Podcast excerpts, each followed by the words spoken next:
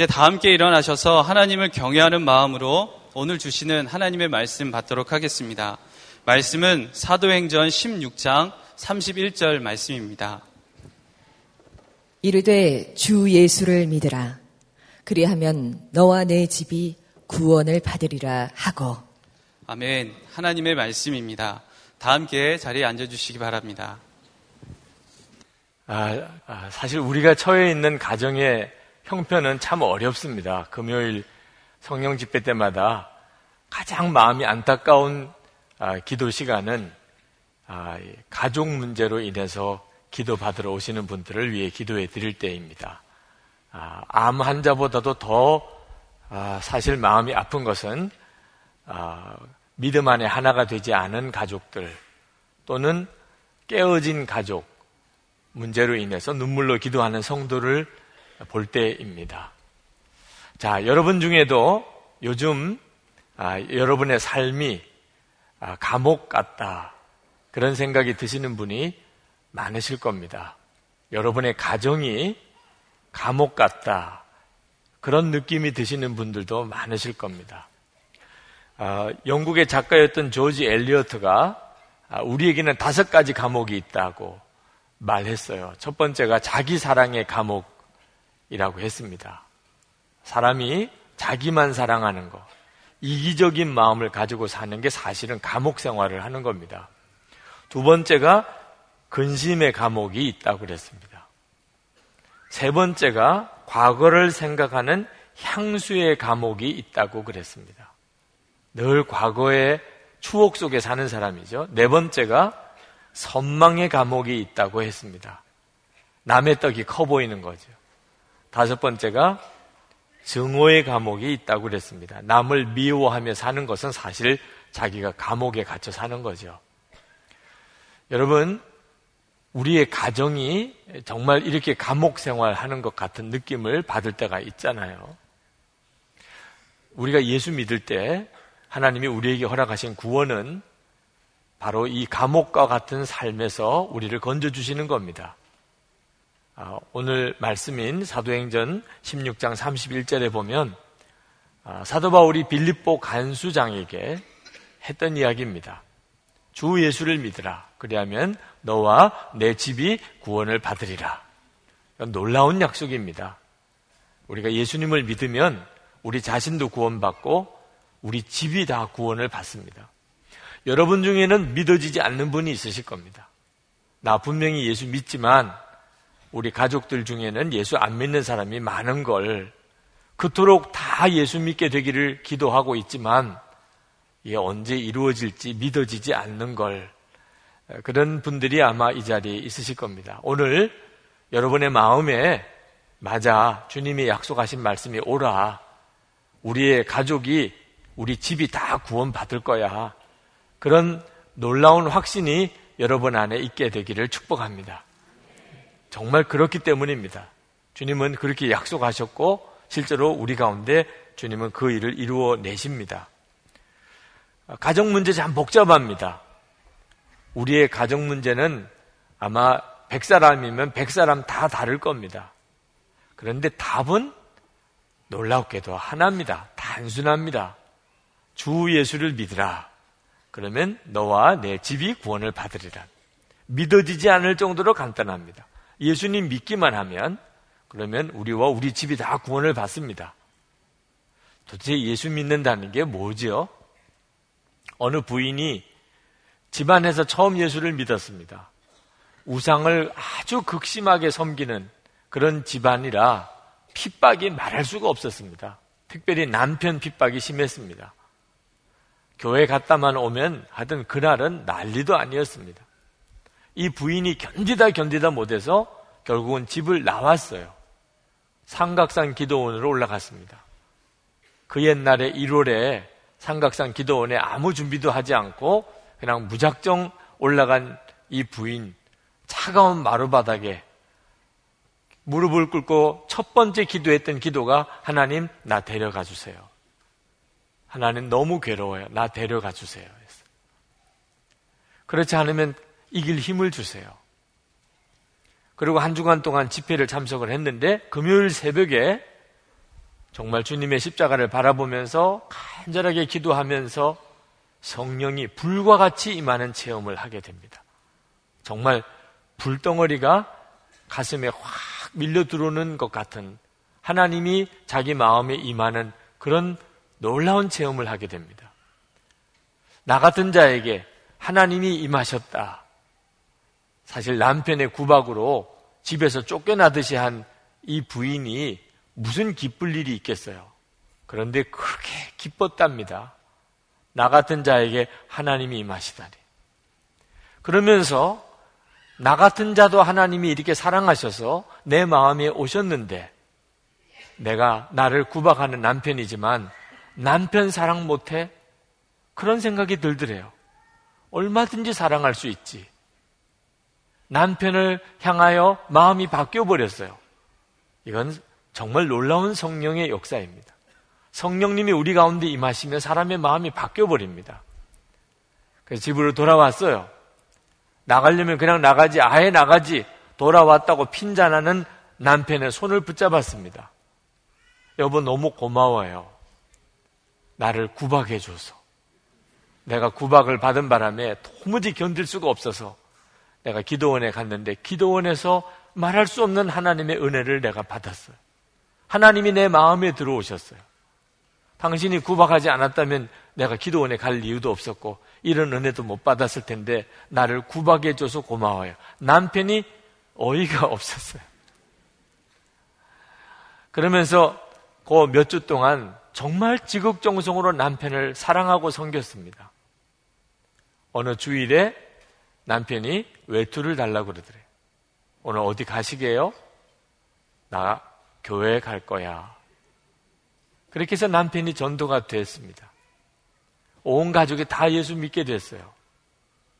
그 아들이 지금 총신대 신대원의 이한수 교수님이십니다.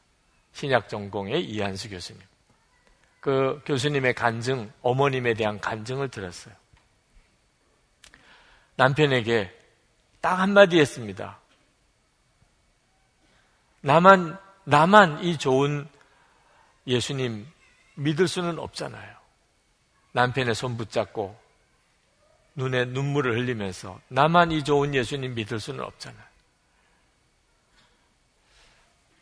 여러분, 정말 예수를 믿으면 구원 받습니다. 온 가족이 다 구원 받습니다. 여러분, 아직도 예수 안 믿는 가족들이 있는 분들에게 지금 기도원에 가시라.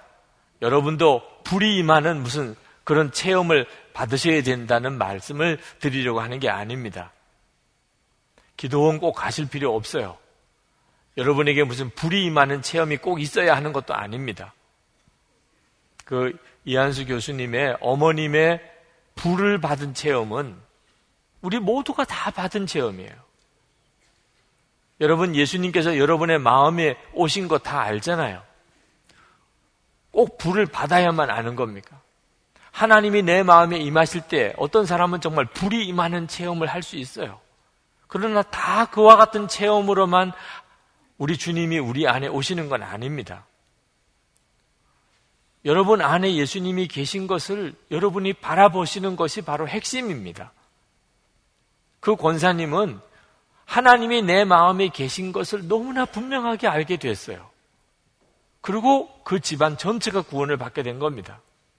우리가 우리 안에 계시는 예수님을 정말 믿고 그 예수님을 바라보고 살 수 있게 되면 우리 가정에 구원이 임합니다. 우리가 예수님을 바로 믿게만 하면 됩니다. 여러분, 예수님께서 여러분의 마음에 계신 것은 분명히 아시지요? 어떤 분은 그렇게 들었다고 말씀하시더라고요. 그렇게 들었습니다. 여러분, 여러분의 집에 부모님이 계십니까? 그러면 아, 계시면 계신 거고 우리 집에 안 계시면 안 계신 거지 계시다고 들었습니다. 이렇게 말할 사람이 어디 있어요? 네. 여러분, 여러분의 집에 자녀들이 있습니까? 있으면 있고 없으면 없는 거지. 있다고 들었습니다. 그렇게 말하는 사람 없잖아요. 그런데 왜 예수님이 여러분 마음에 계신 것에 대해서는 그렇게 애매하게 이야기를 하십니까? 예수님이 내 마음에 계시다고 들었습니다. 나는 그렇게 믿습니다. 여러분 이것도 애매한 표현 중에 하나입니다. 여러분 집에 여러분의 자녀들이 있습니까? 우리 집에 자녀가 있다고 나는 믿습니다. 그러면 영어 이상하지요. 있으면 있고 없으면 없는 거지요. 예수님 내 마음에 계십니다. 많은 분들이 아직도 그 점에 대해서 애매하게 생각해요. 예수님이 내 마음에 계신 거, 우리 집에 계신 거, 애매하게 생각해요. 믿어도 아주 애매하게 믿어요. 여러분, 예수님 여러분 안에 계신 증거를 아직도 모르는 분이 있습니까? 예수님을 주님이라고 고백하는 것이 예수님이 우리 안에 계시니까 그렇게 고백이 되는 걸 성경이 말해주고 있잖아요. 고린도전서 12장 3절에. 하나님을 아버지라고 부르고 기도하는 것. 로마서 8장 15절. 우리 성령님이 우리 안에 오셨으니까 우리가 하나님을 아버지라고 부르고 기도하는 겁니다. 찬송을 부르고 말씀을 들을 때 은혜가 되는 것. 고린도 전서 2장 12절에 우리 안에 하나님께로 온 영이 임하였기 때문에 우리가 알게 된 거예요. 사랑하고 용서하는 마음이 생기는 것. 새벽 기도 안 하고 11조 안 하고 주일 지키지 않고 전도 안 하면 마음이 괴로운 거. 성령님을 모신 성도들만 그렇습니다. 하나님의 일을 하고 싶은 소원, 우리 마음이 하나님이 오셨으니까 그런 마음이 생긴다고 성경이 분명히 이야기하고 있어요. 여러분, 여기 계신 여러분들 모두는 다 주님이 여러분과 함께 계신 것을 다 누리고 있는 사람들입니다. 그 점을 분명하게 하셔야 하는 예수님이 내 마음에 오신 것을 분명하게 알고 또 그 주님을 바라볼 때 그때 약속이 이루어지는 겁니다. 너와 내 집이 구원을 받을 것이라. 여러분, 여러분 안에 예수님이 오신 것이 얼마나 놀라운 것인지 아셔야 합니다. 하나님이 우리를 보시고 하나님의 자녀라고 인정하시는 이유는 우리 안에 예수님이 오셨기 때문입니다. 그 예수님이 우리 안에 계신 것을 하나님이 보시는 것입니다. 여러분이 지난 한 주간 동안 엉망으로 살았던 분이 혹 계십니까? 여러분 자신의 신앙생활에 대해서 좌절하고 계신 분이 계십니까? 난 아닐 거야. 난 하나님의 자녀가 아닐 거야. 그렇게 스스로 갈등하는 분이 계십니까? 여러분이 확인할 것은 여러분의 육신의 소욕이 얼마나 강하냐 하는 게 아니고 여러분 안에 예수님이 정말 와 계시느냐 하는 것을 확인해야 하는 것입니다. 예수님이 정말 여러분 안에 와 계시느냐. 여러분, 광산, 어, 채굴 하시는 이 금, 금광을 찾아다니는 광산업자가 돌덩어리 안에 금을 보고 그리고 그 돌을 캐내는 겁니다. 돌이 아무리 많아도 그 속에 금이 있으면 그건 정말 수지 맞은 것입니다. 0.6%만 있어도 금이 그 돌 속에 0.6%만 포함되어 있어도 채산성이 있다고 그럽니다. 우리 자신 돌덩어리 같죠. 실제로 살면서 나는 완전히 돌이야. 그런 생각이 드시는 분이 혹 계시다면 그 돌 보지 마시고 여러분 안에 금과 같은 예수님, 그분이 와 계신지 그것을 확인해 보시라는 겁니다. 여러분 안에 예수님이 분명히 계시면 여러분은 하나님의 자녀이십니다. 예수님은 제 안에도 계시고 여러분 안에도 계십니다. 어떤 사람에게는 예수님이 많이 계시고 어떤 사람에게는 예수님이 적게 계신 게 아닙니다. 똑같습니다. 우리 안에 계시는 예수님은 똑같으세요. 저에게도 오늘 이제 막 예수님을 믿은 사람에게도 그동안에 실족하여 살다가 오늘 주님께로 다시 돌아 나온 그분에게도 우리 마음에 계신 분은 예수님 한 분이십니다. 그런데 왜 그렇게 역사가 다르지요? 믿음이 달라서 그렇습니다. 우리 안에 계시는 예수님은 동일하시지만 그 예수님을 믿고 바라보는 것이 다르면 주님의 역사가 달리 나타나는 것입니다. 그래서 예수님을 바라보라고 하는 겁니다. 우리가 우리의 가정 안에 진정한 구원의 역사를 경험하려면 예수님을 정말 믿어야 하고 그리고 그 예수님을 바라보아야 합니다. 매주 목요일 새벽 기도회 끝나고 나면 목사님들이 지하 사랑방에 모여서 기도회를 갔습니다. 지난주 목요일입니다. 기도회 목사님들이 모이셨어요. 함께 간절한 마음으로 찬송하고 기도를 하는데 제 마음속에 주님이 말씀하시기를 너희들은 왜 나를 온전히 바라보지 않느냐 하는 마음을 주셨어요. 제가 그때 눈을 떠서 함께 기도하는 목사님들을 보았습니다. 아침이 좀 피곤하기도 해서 그렇기도 하고 목사님들이 다 힘이 없어 보이셨어요.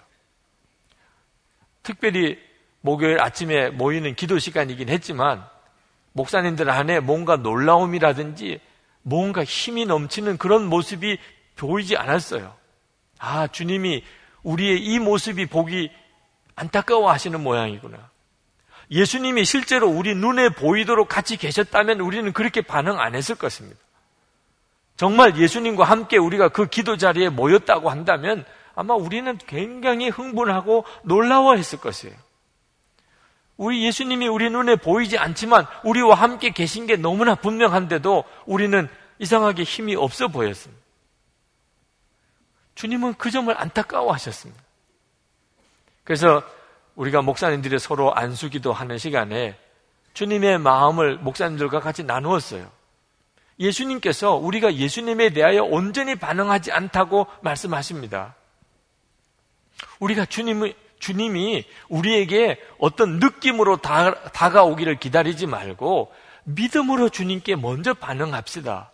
주님이 우리와 함께 계시잖아요. 우리 주님을 바라보는 바로 그 눈으로 주님을 향하여 기도하고 찬송합시다.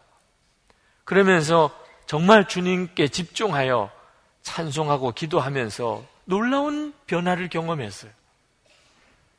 너무나 뜨거워지는 것입니다. 주님이 우리와 함께 계신 것을 온전히 믿으며 그리고 기도할 때 기도하는 기도가 뜨거워지기 시작했어요. 찬송이 뜨거워지기 시작했습니다. 주님이 나의 기도를 들으시고 내 찬송을 받으시고 지금 우리와 함께 역사하시는 것을 정말 놀라웠게 경험하게 되었어요. 주님이 우리와 같이 계신 것은 똑같습니다. 그런데 역사가 달라요. 우리가 주님을 바라보는 것이 달라지게 될 때의 역사가 달리 나타나는 것입니다. 여러분의 가정 안에 여러분이 진정한 구원을 원하십니까? 여러분이 정말 예수님을 믿고 예수님을 바라보시기를 바랍니다. 그러면 정말 놀라운 구원의 역사가 일어납니다. 어떤 분들은 목사님, 저희 집은 다 구원 받았어요. 그렇게 말씀하실 분이 계실 겁니다. 그 말은 다 교회에 등록했고, 다 세례 받았고, 오늘 주일 예배에 다 오셨다는 뜻이겠죠. 그건 참 놀라운 일이고, 정말 축하드릴 일입니다. 그러나, 여기서 말하는 이 구원이 단순히 교인이 됐다고 하는 뜻을 말하는 것은 아니라는 걸 알아야 합니다. 우리가 교회에 나와서 등록을 하고 세례를 받고 그리고 직분이 있고 교회에서 이런저런 봉사를 한다고 우리가 정말 구원을 받은 것인가? 예수님은 그렇지 않을 수도 있다고 말씀했습니다. 마태복음 7장 21절에 주여 주여 하는 자마다 다 천국에 갈 것이 아니라고 말씀하셨습니다. 하나님의 뜻대로 행하는 자라야 비로소 천국에 갈 수 있다고 하셨어요. 22절부터는 예수님의 이름으로 큰 능력을 행하고 예언을 하고 귀신을 내어 쫓는 이런 권세를 행한 사람도 예수님 앞에 섰을 때 내가 너를 도무지 알지 못한다. 이런 말을 들을 것이라고 하셨어요. 그러므로 여러분, 우리 가족들이 다 교회 나오고 등록을 했고 세례 받았다고 우리는 구원 받았다고 여러분 방심하면 안 됩니다. 요한계시록 3장 1절 2절에 보면 예수님께서 4대 교회를 가리켜서 말씀하기를 내가 살았다 하는 이름은 가졌으나 죽은 자로다. 너는 일깨어 그 남은 바 죽게 된 것을 굳건하게 하라. 내 하나님 앞에 내 행위에 온전한 것을 찾지 못하였느니 그렇게 말씀하셨습니다. 사대 교회는 예수님이 보시기에는 죽은 교회였어요. 그런데 참 놀랍게도 다른 사람들이 말할 때는 살았다 하는 이름을 가, 지고 있었단 말이에요. 저는 이 말씀을 읽으면서 저희 교회에 대하여 살펴보게 되었습니다. 저희 교회에는 많은 분들이 야, 선한 목자 교회는 살아있는 교회예요. 그렇게 말들을 합니다. 그 말이 좋은 말이죠. 네. 그러나 여전히 조심해야 합니다.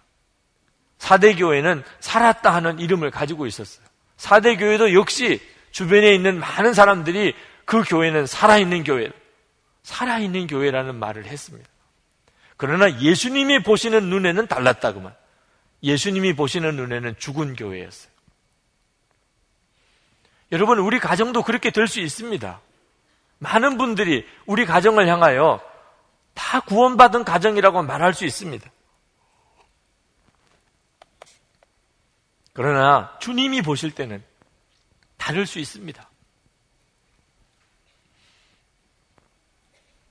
어떤 가정이 정말 구원받은 가정이죠. 온 가족들이 가정 안에서 예수님을 분명하게 바라볼 수 있을 때입니다.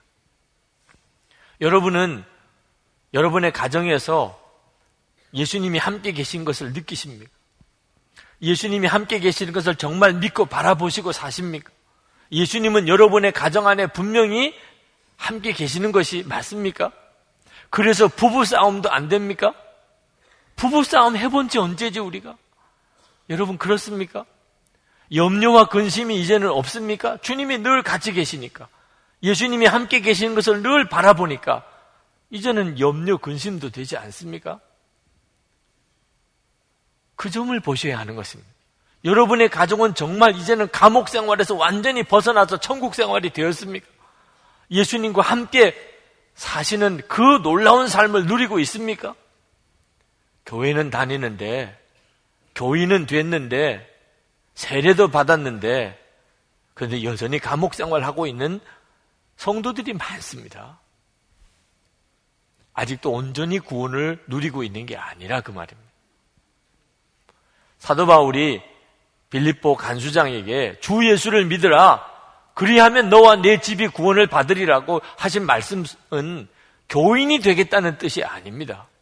이제부터 주일마다 교회 가서 예배 드리게 될 거라는 뜻을 말하는 것만도 아닙니다. 정말 구원을 받는 것입니다. 예수님을 바라보지 못하면 그러면 아무리 목사라도 또 장로라도 선교사라도 그 마음의 근심과 염려를 떨쳐버릴 수가 없습니다. 예수님 바라보지 않고 있기 때문입니다. 목사라고 저절로 근심 염려해서 노임을 받는 거 아닙니다. 예수님을 바라보게 되니까 마음의 근심과 염려가 없는 거죠. 예수님 바라보지 않으면 우리 마음은 속상한 마음, 원인 모를 허탈감, 우울함, 죄책감, 신경질과 짜증, 혼란스러움에 마음에 묶여버립니다. 이건 구원이 아닌 거죠. 여러분, 심각한 것은 우리가 예수님을 바라보지 못하면 죄가 우리 마음을 틈타 들어온다는 것입니다. 지금 우리 한국을 향하여 저 북한에 있는 김정은 정권을 가장 위험한 요소라고들 이야기를 합니다. 뭐 한국의 여러 리스크를 이야기하지만 제일 큰 문제는 저 북한이라고 이야기합니다. 그러나 아마 우리 주님은 그렇게 보지 않으실 거라고 저는 생각합니다. 우리 주님이 우리 대한민국의 가장 큰 위기는 가정 안에 죄가 들어와 있다는 것입니다. 여러분, 고대 로마 제국이 고트족이나 반달족 같은 그들이 말하는 야만족에게 정복을 당해서 멸망했습니다. 그 이유가 무엇입니까? 고트족이나 반달족이 군사적으로 로마보다 더 강해서 그랬습니까? 그렇지 않습니다. 로마 제국은 스스로 무너진 겁니다. 역사가들은 이야기합니다. 로마가 왜 망했나? 로마는 그때 당시에 온갖 오락과 쾌락과 목욕 문화, 도덕적인 부패로 가정이 무너져 버렸습니다. 스스로 무너진 겁니다. 우리나라도 똑같습니다. 북한에 있는 김정은 정권은 사실 두려워할 문제가 없습니다. 역사는 하나님이 주관하시는 것입니다.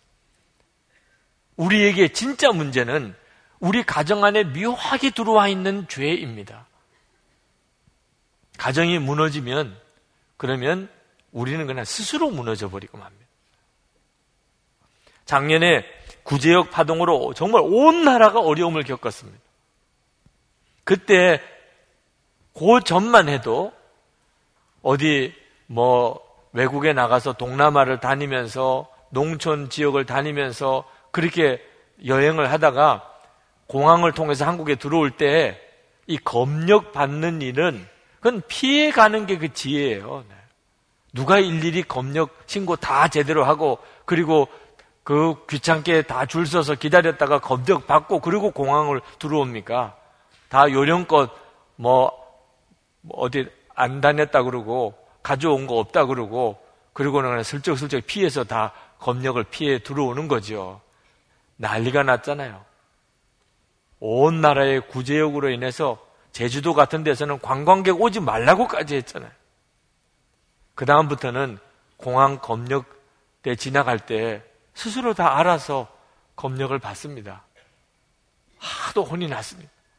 그 눈에 보이지 않지만 묻어 들어오는 그 병균이 얼마나 무서운 건가 하는 것을 이제야 안 거죠.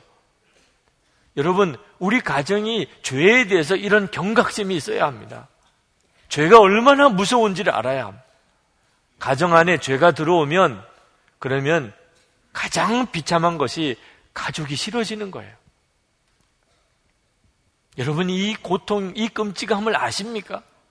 우리가 예수님을 바라보지 않으면 그러면 우리는 반드시 죄의 한눈을 팔게 되어 있습니다. 그러면 우리 마음에 가족이 싫어지는 거예요. 가족을 피해서 숨는 거예요.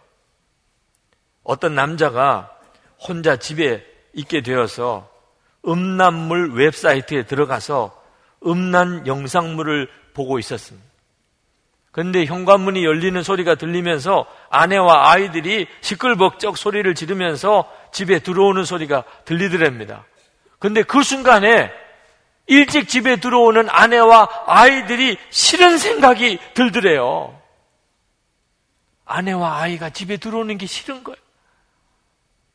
왜 이렇게 일찍 오는 거야? 왜? 죄가 내 마음에 들어오면 아내와 아이들이 싫어져요. 이게 얼마나 무섭습니까? 가정은 이렇게 해서 무너지기 시작하는 거예요. 음식을 탐, 탐식하는 사람, 가족 몰래 옆방에 들어가서 옷장 속에 들어가서 아이스크림 한 통을 혼자 다 먹는 이런 일이 벌어집니다. 가족이 보는 것도 싫어요. 가족과 나눠 먹기도 싫어. 어떤 사람이 자기가 술을 마실 때마다 언제부턴지 모르지만 사람들을 피하여 혼자 술을 마시고 있다는 사실을 깨닫고 내가 중독이 되었구나 하는 것을 느꼈다고 이야기를 했습니다. 혼자 내가 사람들을 피하게 돼요. 술을 마시는데 심각한 문제가 생긴 겁니다. 여러 사람하고 같이 술 마시라는 뜻으로 드린 말씀은 아니에요. 그런 현상이 있다는 거죠. 네. 외도에 빠진 남녀들은 동네에 버젓이 돌아다니지 못하고 어디론가 자기들을 알아볼 사람이 없는 곳으로 갑니다. 사람들의 눈을 피해서 다닌. 이렇게 가정이 무너지기 시작하는 것입니다. 여러분, 혹시 가족이 싫습니까? 만나기도 싫습니까? 귀찮게 여겨집니까? 심각한 문제가 온 거예요. 이유가 뭐지요? 예수님을 바라보고 있지 않다는 것입니다. 예수님을 믿고도 내가 가족이 싫어요. 가족이 부담스러워요. 심각한 문제가 생긴 겁니다. 사랑할 사람들이에요. 만남이 기뻐야 될 사람입니다. 예수님을 바라보면 다 그렇게 됩니다. 우리가 예수님을 바라보면 모든 게 정상적으로 돌아와요. 성도의 가정인데도 부부 간에 불화하고 부모 자식 간에 불화한다면 이유는 예수님 무시하고 살고 있기 때문입니다. 지금 돈 바라보고 성공 바라보고 직장 바라보고 대학 입시 바라보고 취직 바라보고 유학 바라보고 집 보고 자동차 보고 사업 보고 그러나 예수님은 없어요. 그 사람의 관심사 중에 예수님은 없어요. 그렇게 되면 반드시 가정 안에 불화가 일어납니다. 가정이 깨어지기 시작합니다. 그러나 예수님을 바라보면 어떤 위기 상황에서도 가정이 하나 됩니다. 그게 가정의 구원이에요. 우리가 우리도 모르게 사실 마음으로 하나님 모시기를 싫어하고 있습니다. 하나님이 부담스러운 존재처럼 느껴지는 거죠. 제가 처음 목회를 시작했을 때 교육자들이 함께 어디 여행을 떠났어요. 버스를 빌려서 여행을 떠났는데 아, 마이크를 잡은 사회 하시는 목사님이 노래 자랑을 하라는 그러면서 하는 이야기가 찬송가와 복음성가는 금지란. 아, 미리 광고까지 하시더라고. 제가 도대체 아는 유행가가 없어요. 그래서 유행가 가사를 쪽지에다가 적어가지고 외우기까지 했다니까. 그러다가 이게 뭐 하는 거냐 도대체 내가. 그래서 접었어요. 평생 한번 유행가 불러볼 기회를 그때 놓친 건지도 모르겠어요. 너무너무 분위기 안 맞는 사람이 되어버렸지만, 그리고 여행을 돌아와서 다시 서울로 들어오는데, 다시 마이크를 잡더니, 이제는 교회가 가까워졌으니 찬송가를 부르자는 거예요.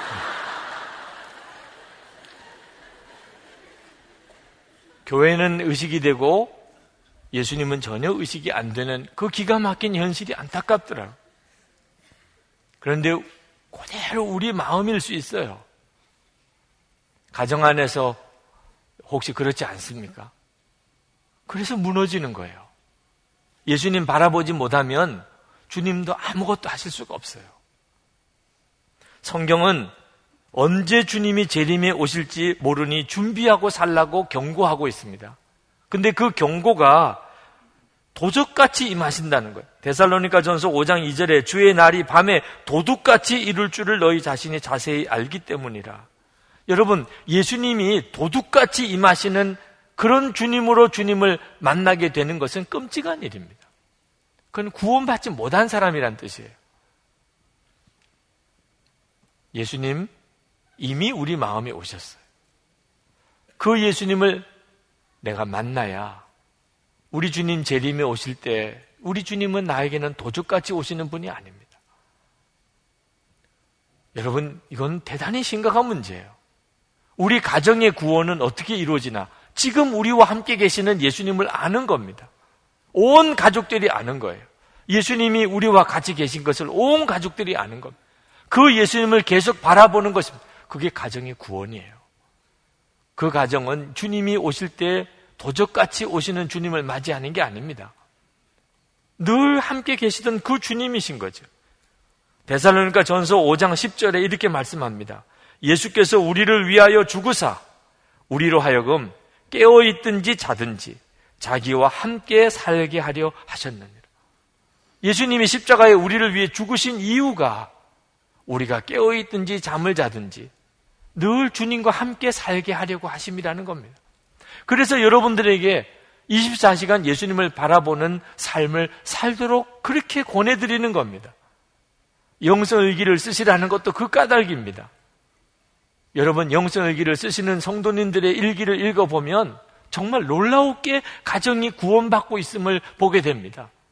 가정에 구원이 일어나요. 어느 장로님이 쓰신 일기입니다. 집안에 우환이 발생하여 걱정이 거리가 생겼습니다. 그러던 중 모든 일에 염려하지 말고 오직 기도와 감사로 주님께 맡기라는 말씀이 생각이 났습니다. 믿음의 실험을 해보리라 마음을 먹었습니다. 주님의 해결책이야말로 가장 정확하고 깔끔할 것이라고 생각하며 주님께 맡겼습니다. 그 문제로 걱정이 될 때마다 또다시 주님을 바라보며 기도를 드렸습니다.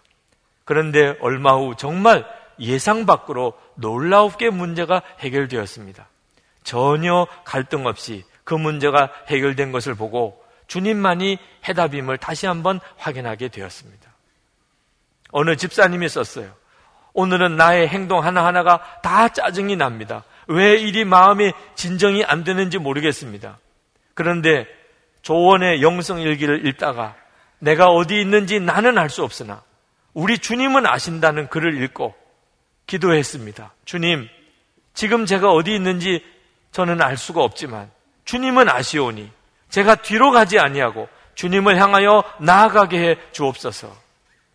오늘 하루 많이 지쳤지만 그래도 포기하지 않으면 주님은 절대 저의 손을 놓치지 않으시기 때문입니다. 내일은 좀 더 주님과 동행하는 하루가 되기를 소망합니다. 어느 집사님이 썼습니다.